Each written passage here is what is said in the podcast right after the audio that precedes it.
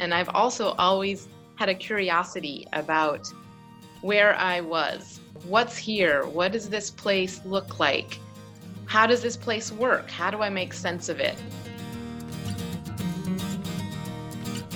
Hi, this is Dave Kaler, and welcome to Riverspeak, where we discover rivers through the stories of people that would work to save them. In this episode, we talk with Sarah Press, Land Acquisition Program Manager for Sonoma Land Trust. We'll discover the Russian and Gualala rivers in Sonoma's coastal region where Sarah works. We'll also hear about a new guidebook Sarah helped develop an important tool assisting with the protection of water for our rivers. Sarah Press is first a geographer. Her awareness of place is striking, and she has a deep understanding of rivers as a community to which we belong. The foundation of Sarah's passion for conservation was laid down early. To picture where Sarah grew up, pull out a map of California. Look about 150 miles north of San Francisco, you'll spot Point Arena that juts out into the Pacific Ocean. There you'll find the mouth of the Garcia River. From the Garcia, then follow the coastline south about 20 miles to the Gualala River. This is where Sarah's story begins. I grew up in southern Mendocino County uh, along the coast, and and so really the the redwoods and the ocean and those coastal bluffs and the Gualala River and the Garcia River really have always been part of my existence. Playing at the beach and swimming in the river, exploring the woods, all of that um, were my was my reality. And I think, you know, I don't know if I really appreciated it at the time, um, and I but I grew to appreciate it over time and realizing how important that experience and that reality was to me. Um, I think that was a real fundamental piece. Um, and another fundamental piece that I wanted to share is that um, my mom was a poet, and that and she paid a lot of attention to the world around her. And growing up, I would um, help her memorize her poems, and so got very familiar with some of her work. And if you wouldn't mind, I would love to read one of her poems. It's called Spoon Says to Write Reckless. The redwoods stand close by the river, sunlight and shadow, gravel and rock, stumps, some fine sand. A small child wraps her legs around fiber, pushes off from the bank on this swing. Arched spine, head leaning backward, long, loose, sun greening hair. The river is high after spring rains, runs rapid her bare body through air into water. Early summer, late morning, cold. Heart tightens with that plunge to the bottom. Sand shifts through toes, tickles her feet. Nothing solid to stand on, so she sinks, and then leaps, kicks, and splashes. Those fisted fingers, now freed from frayed cord, fling wet, reflected, upside down, dappled world. So, well, I'm not a poet. I have always had that um, part of my reality and part of my existence. And I've also always had a curiosity about where I was. So, you know, what's here? What does this place look like? How does this place work? How do I make sense of it? So these are, have always been uh, sort of questions swirling around in my head wherever I am.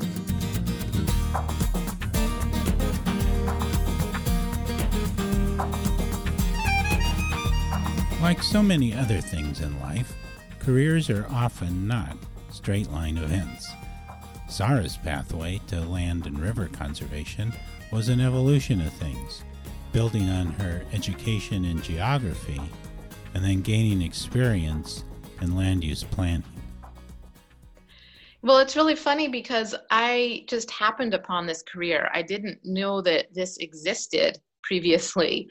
Um, I didn't know this land conservation was a thing or that you could make a career out of it until I had been working as a professional planner for a number of years. I got my master's degree in geography and then took that and worked for an urban and regional planning consulting firm in Berkeley. And one of the projects that I worked on as when I was at that consultant firm was um, was for the Sonoma County Agricultural Preservation and Open Space District here in Sonoma County. And we, I worked on a trail project and found out that there were people who were working on, on protecting open space. Um, my job as a planner has been had been we were working to promote smart growth, so you know infill development, keeping city city centered growth so that open space would remain open but then when I saw that you could actually work to directly protect open space rather than indirectly, which is the way I had been doing it, I got really excited about this line of work. And as it happened, um, the Ag and Open Space District um, was hiring at one point, and I was ready to make the, the leap and went to work for them in their as part of their acquisition team and learned really how the land conservation works in in this in the way that they do it in terms of um, protecting land with conservation easements and stewardship activities. And so I was there for 10 years before um, coming to Sonoma Land Trust, which is where I currently work. And so now I get to lead our land and easement acquisition efforts in the Russian River and the Sonoma Coast region. So it feels like a full circle to where I didn't know that I wanted to be, but that I I do want to be. From having grown up sort of uh, in this kind of in this region, not too far from here, and um, you know, I think the the geography, the planning skills that I gained along the way have been really helpful in getting me to do now conservation planning and land acquisition work here in the region. The main stem of the Russian River originates from headwaters in the Laughlin Mountain Range in Mendocino County, north of Ukiah, and flows south into Sonoma County. Along its path to the sea, the Russian River passes several towns located on its banks. Towns like Cloverdale, Healdsburg, Guerneville, Monte Rio, and Jenner, where it joins the Pacific Ocean. Numerous creeks and streams from the Russian River watershed cover more than half of Sonoma County. Many of the tributaries flow across the Santa Rosa Plain and gather to form a unique wetland ecosystem called the Laguna de Santa Rosa near Sebastopol. The Russian River provides drinking water for more than 600,000 people and provides critical habitat to fish and wildlife, including salmon. Simply stated, the Russian River supports just about everything everyone loves about Sonoma County. There has been connection between people and this land for a long time. The Pomo and Coast Miwok and Wappo Indian tribes were in this area, you know, dating back as far as 8000 BC. And, and they managed the land for food and fiber and interacted with the ocean and the river um, you know, so for 10,000 years, the Russian River drew people to its bountiful fish populations and the abundance of basket making materials. You know, the Russian River watershed is is so diverse. It's it's both a biodiversity hotspot, so it has, you know, it runs all the way from these steep oak-studded hills in the eastern county to the rolling redwood forests near the coast and everything in between and that really provides a wide range of diverse habitats for wildlife, um, but also for humans. You know, the area has been used by humans in so many different ways that have really shaped um, what we see today from you know the road building for ranching and forestry to cultivating fruit orchards and vineyards to building housing you know sometimes all the way up to the river um, and for the recreational use of the river and the sandy beaches, both on the river and on the coast. Um, and it's interesting to see the difference at, at, the coast. You know, these coastal communities have been more limited as to where they could extend and expand. So we still have a, so much open space along the coast with grasslands that have a history of ranching and forests with its history of logging.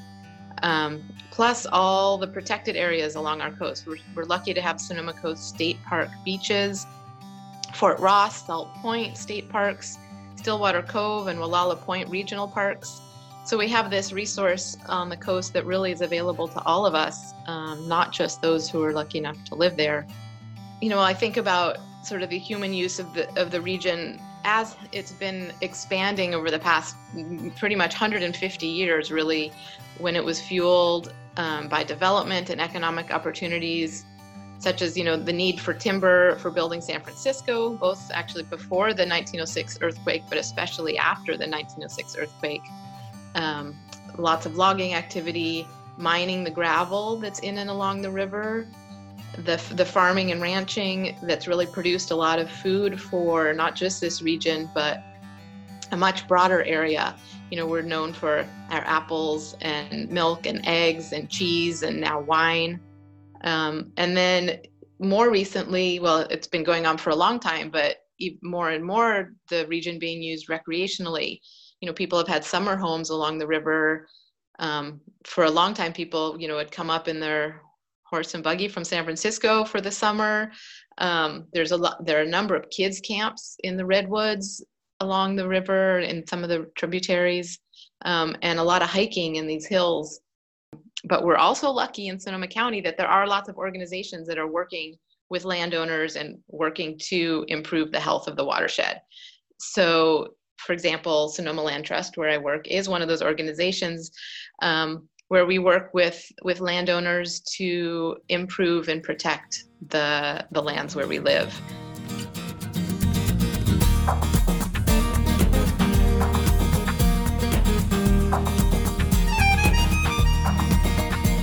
The Gualala River watershed neighbors the Russian River and includes most of the land in the northwest area of Sonoma County. The Gualala River is the place where Sonoma and Mendocino counties meet. It has three main forks. The North Fork of the Gualala originates in Mendocino County and flows south. The Wheatfield Fork, the largest of the three, stretches inland near Lake Sonoma. And the South Fork parallels the coast along the San Andreas fault line. The watershed is a rugged mountainous region, sparsely populated with a large expanse of redwood and Douglas fir forest. Sarah described the different priorities and approaches for conservation efforts in these two neighboring watersheds. They're both such important rivers you know the focus really in, in, the russian is just so diverse. There's so much going on that there's so many different aspects to conservation that are important uh, to think about.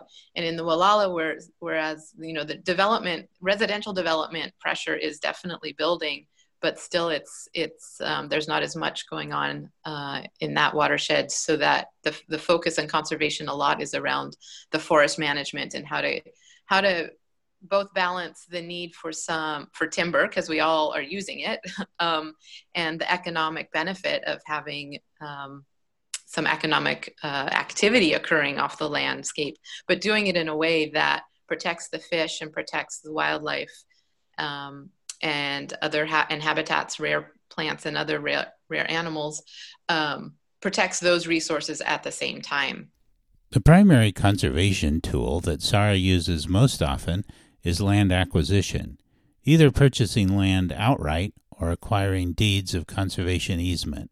In either case, the water assets held by those deeds are key to protecting and improving stream flows. Over the last year, Sarah has been an important member of a team that evaluated the water resources on Sonoma Land Trust properties. They took a look at what water assets their deeds were protecting and how those assets might be used to improve stream flows. In the process, they decided to publish a guidebook to help other conservation organizations think about water protection. It is really exciting. It's it's taking land conservation uh, and pushing pushing the boundaries a little bit in, into new ways. Um, because really, you know, we know that the health of land and water are linked. Um, and what's exciting is that land trusts, who typically work in land protection, are increasingly seeing opportunities to protect both the land and water resources. So, Sonoma Land Trust had the opportunity to work with the Nature Conservancy and Alford Environmental to develop first, it was a briefing book that just uh, helped Sonoma Land Trust identify water assets on our the properties that we own, our preserves, as well as um, helping us to incorporate water as a key element when we evaluate projects. So really looking at it directly and incorporating it into our process. And um, so we developed together a briefing book um, that actually we just decided was was so helpful that we wanted to turn it into a guidebook for all land trusts and other conservation organizations in California. Um, you know, California water rights are very um, particular to California, so the the guidebook is based in California water rights, um, though there's a lot of important good information for land trusts from other places in the country um, in terms of how to think about water assets. And so, water assets, let me just explain, are both the physical water resources, such as on a property, such as streams or springs, as well as the water rights, which could be, you know, a claim, a permit, a license, or a registration that support or have the potential to support the identified conservation values on a property, such as riparian areas or endangered fish habitat or wetlands or grasslands. And so when we take water assets into account in our protection efforts, then we're protecting and potentially improving the availability of water for wildlife and the ecological environments that, that they depend on. And we know right now how important, having been through some big droughts recently and currently, um, we know how important the water is in our landscape. So the more we can investigate and understand and use that in our protection efforts, I think the better. So the guidebook is really designed um, to assist conservation organizations with both applying sort of our traditional land protection strategies, such as conservation easements, um, with new tools and strategies, such as transfer of water rights or rainwater catchment systems things that land trusts haven't traditionally done, but other organizations do. Um, and we want to sort of spread the knowledge about how to use those um, these other kinds of strategies to further the role that water assets play in our watershed health and then the survival of species, particularly salmon and trout that depend on the water resources. Sarah came to this project with a lot of expertise for acquiring conservation properties, and I was curious to know what she learned by doing the project. For me, learning how to think about water differently uh, and asking some key questions that hadn't really been part of the repertoire of what I would ask when, when doing a, a land protection project, such as, um, you know, are existing water rights materially important to the conservation values of this property? So really thinking about uh, is are the water rights important to what I'm seeking to protect on the property? And if it is important, then what is necessary to protect and enforce those water rights it's and their use in a manner that's consistent with the conservation purpose? So how can that water be used um, to further the conservation benefits? And then are the water assets that are materially important to the conservation goals potentially at risk of being impaired by a potential future water right or a change in an existing water right? So understanding how how the water and water rights are linked to what we're trying to protect and then ensuring what do we need to do to be sure that that water right is there and available for the beneficial use that we're looking for and oftentimes that's to um, to the beneficial use is to leave it in stream, is for the water to be in stream for fish and wildlife. And so this approach actually has become central to Sonoma Land Trust acquisition work in the Russian River watershed, because we've decided we're focusing on water as the critical component of our land protection efforts in the watershed. So the, this guidebook has really helped us get to that place of where we understand how to look at it, what questions to ask, what's the process for finding out the answers, and then implementation. Let me just plug that the the guidebook is available online for anybody who wants to download it. It's on our website, so sonomalandtrust.org. Um, as well as on the California Salmon and Steelhead Coalition's website. The most recent acquisition project Sarah completed was the protection of the 3,364 acre Glockner Turner Ranch through purchase of a conservation easement. The easement protects 2.1 miles of the Wheatfield Fork of the Gualala River and 3.6 miles of Rancheria Creek in the Russian River watershed. Sonoma Land Trust partnered with Sonoma Ag and Open Space, Sonoma Water, and the Gordon and Betty Moore Foundation to complete the deal. Part of that property drains to Lake Sonoma, and part is the part of the headwaters of the Wheatfield Fork, which runs into the Gualala.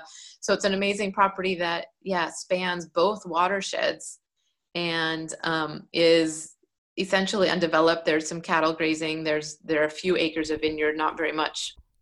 Sarah's work keeps her busier than the cranberry merchant. She's a hiker and lives near Atascadero Creek with easy access to a network of trails right out her front door. So I asked Sarah if she managed to get away from things now and then to enjoy the beautiful place where she lives and works. I sure do my best. It's never enough. So we're going to let Sarah get back at it. I hope you enjoyed her story and discovering the Russian and Gualala rivers. To download the Water Asset Guidebook and to learn more about where Sarah works, go to sonomalandtrust.org. The poem, Spoon Says to Write Reckless, was written by Sarah's mom, Judith Tannenbaum. All episodes of River Speak Podcast, along with web links, podcast notes, and photographs are available on our website, riverspeak.org. Riverspeak Podcast is produced from my home studio in Sebastopol, California, and hosted by Buzzsprout. You can listen and subscribe on Apple Podcasts, Spotify, and Google Podcast directories. All rivers have stories that ripple. I'm Dave Kaler. Be well and do good work.